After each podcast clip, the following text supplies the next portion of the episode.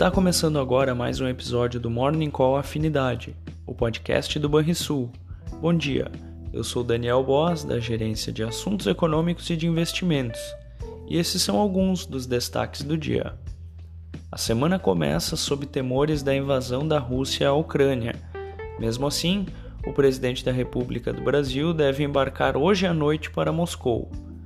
A Ucrânia convocou uma reunião com a Rússia e integrantes da Organização para a Segurança e Cooperação na Europa para as próximas 48 horas. O objetivo é discutir o fortalecimento e realocação de tropas russas ao longo da fronteira entre os países. As principais bolsas da Europa ampliam as perdas que exibem desde a abertura dos negócios nesta segunda-feira, ajudando a derrubar os índices futuros de Nova York, que mais cedo operavam perto da estabilidade.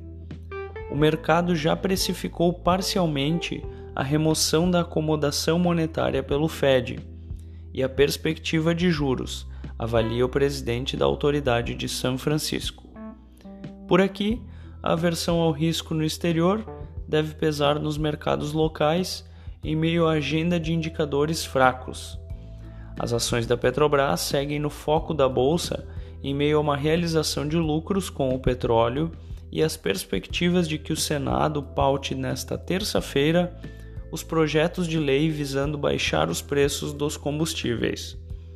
O presidente do Banco Central, Roberto Campos Neto, esteve com empresários reunido pelo Grupo Esfera Brasil nesta sexta-feira, em São Paulo. No encontro, disse que a crise fiscal brasileira seguirá sendo problema para o próximo quadriênio, seja o presidente quem for. Além disso, reiterou que o Banco Central não faz política fiscal, apenas monetária. Vamos ao fechamento do mercado.